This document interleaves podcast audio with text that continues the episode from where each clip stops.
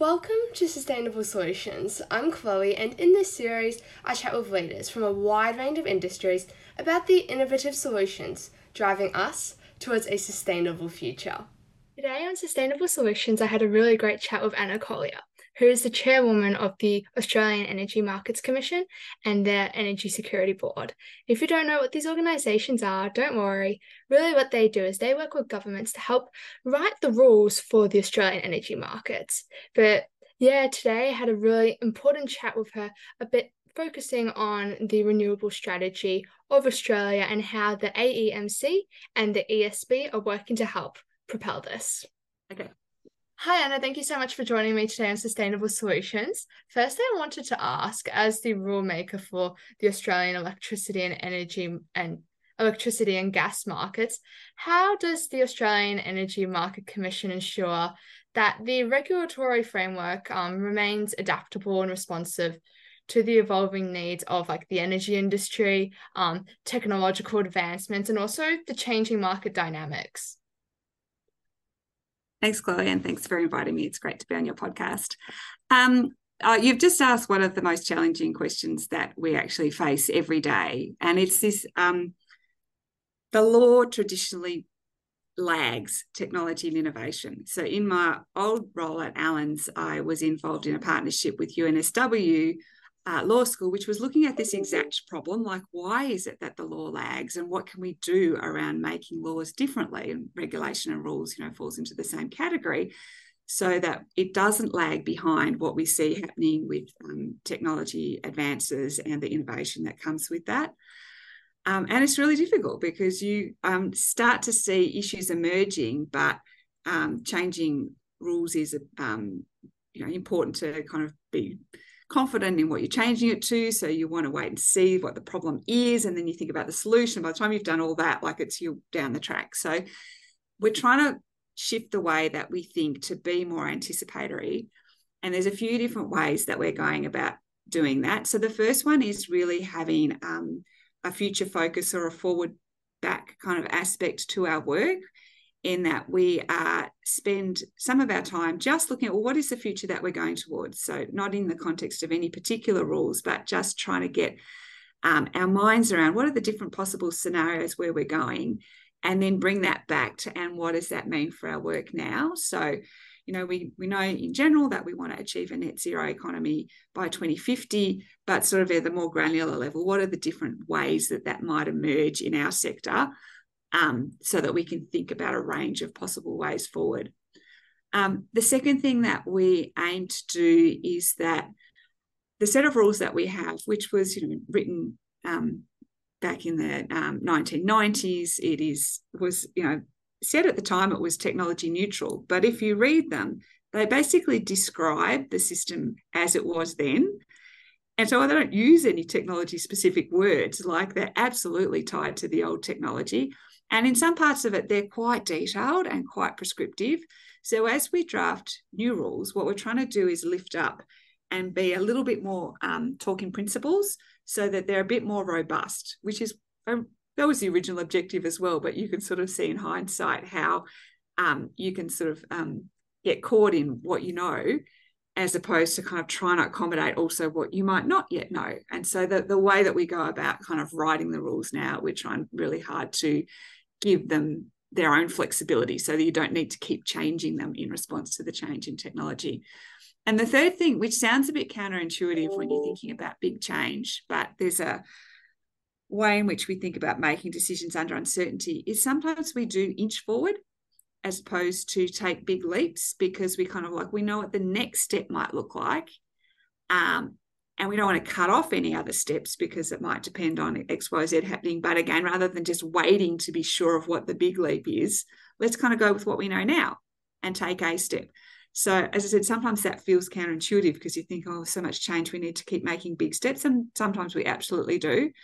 But in some cases we're finding that the better answer to deal with the massive change is to take some slightly smaller steps um, and get ourselves forward that way. Yeah, next question. I was hoping if I could ask you how is the Australian Energy Markets Commission collaborating with um, renewable energy companies, associations, environmental organisations to ensure that the regulatory framework supports Australia's renewable energy targets and commitments?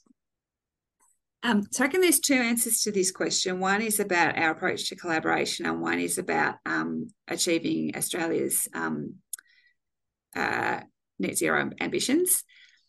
On the second one, we're actually going to have um, later in the year a really significant change for the AEMC and the other market bodies, which is our um, uh, statutory purpose is the they call the national energy objectives, and they're to achieve outcomes that are in the best long-term interest of customers, having regard to certain criteria, which at the moment say price, reliability, security, safety, and quality.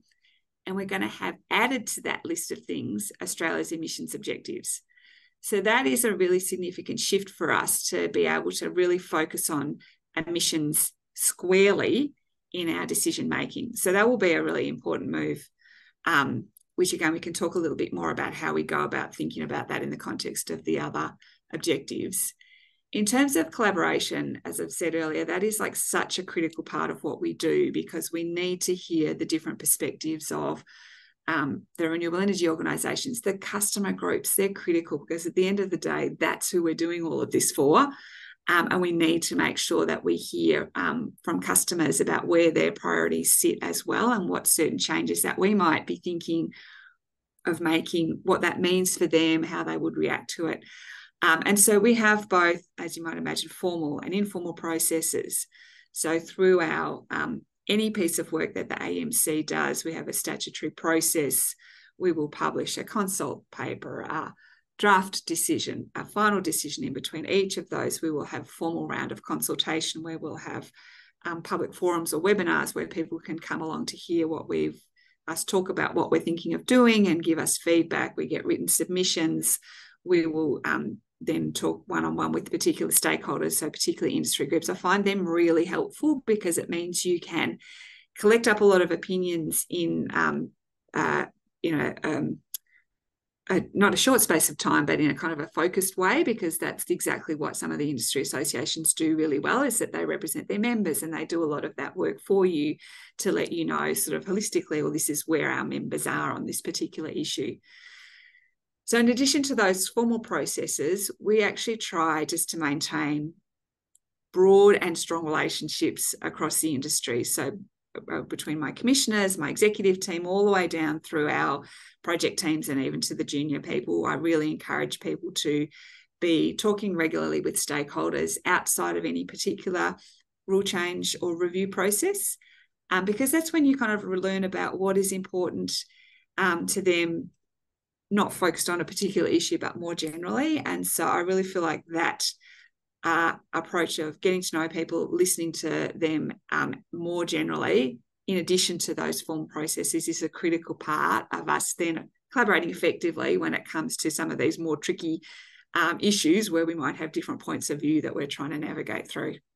Yeah, no, that's really great. Thank you for sharing that. Um, lot of insight there. Um, next, I wanted to ask you. Um, obviously, we're increasing integration of renewable energy sources. This is really important um, for consumers, and you know, really important as well for the industry. Um, my question is, how are you with um the Australian Energy Markets Commission and the Energy Security Board balancing the need for grid stability and security, and um the imperative of actually supporting the transition to low carbon um energy future? I know this is a big thing talked about um, in the media. Yeah, yeah, no, it's huge, and um, uh, the I find the media to be um, they can be negative on either side. So I feel like they're either criticizing because we're going too slowly with the transition, or they're criticizing because we're not paying enough attention to affordability and reliability. So it's that we we try a little bit just to um, um, take that uh, for what it is. Um, so, the AEMC, since I joined, we've been focused on emissions as a really important context in which really all of our work's being done now. Because if I looked at any project that we have, the reason that we're doing it is because we're seeing this fundamental change in the type of um, generation and other assets that are going to support us in continuing to deliver um, energy to customers as we um, decarbonise our um, economy. And because it wasn't formally within our um, statutory objective, we didn't formally uh, take it into account, but we had it effectively as an assessment criteria that we just felt was um, such an important part of why we were doing anything that we needed to be um, mindful of. So, this shift that we're going to have by having it added officially into our objectives will really enable us to be much more um, clear about how we think about the different trade-offs between those elements. So we um, we go reliability, price, and emissions are the kind of the three big ones, and there's the other ones that, that are um, equally important, but sort of variations of reliability. Um, then we'll be able to kind of actually look at things and go, well, we are trying to achieve all three of those things. And actually, the way that it's being proposed to be put into the legislation is that they're equal. So we don't have one taking priority over the other. And I think that makes sense from customers' point of view. Um, but ultimately, we're trying to make a contribution to reaching the, the targets that have been set by governments for um, emissions reduction and renewable energy. And so, one of the really helpful things that will um, that we're working on, and that has been um, uh, flagged in some of the consultation material that's been published in relation to this change to the legislation, is a value on emissions. And so, if we have a value that we can actually use as a proxy for like how much do we value being able to reduce emissions then that helps us with the well, what does that do for reliability what does that do for affordability and so will any particular decision that we're making on you know what we want the rules to support or what we want the rules to deliver we'll have a way of comparing those um, elements so again it's going to be uh, a really big shift for us but one that we're really welcoming of and really kind of looking forward to getting our teeth into some um, some real issues where we get to take those things into account in that way. definitely. And yeah, thank you, Anna, so much for chatting with me today. A lot of great insight. Um, yeah, thank you so much. You're welcome, Chloe. It's been really good fun. Thanks for having me. Thank you for watching. Subscribe to Dynamic Climate Now to stay informed and inspired by the dynamic intersection of climate change and business innovation.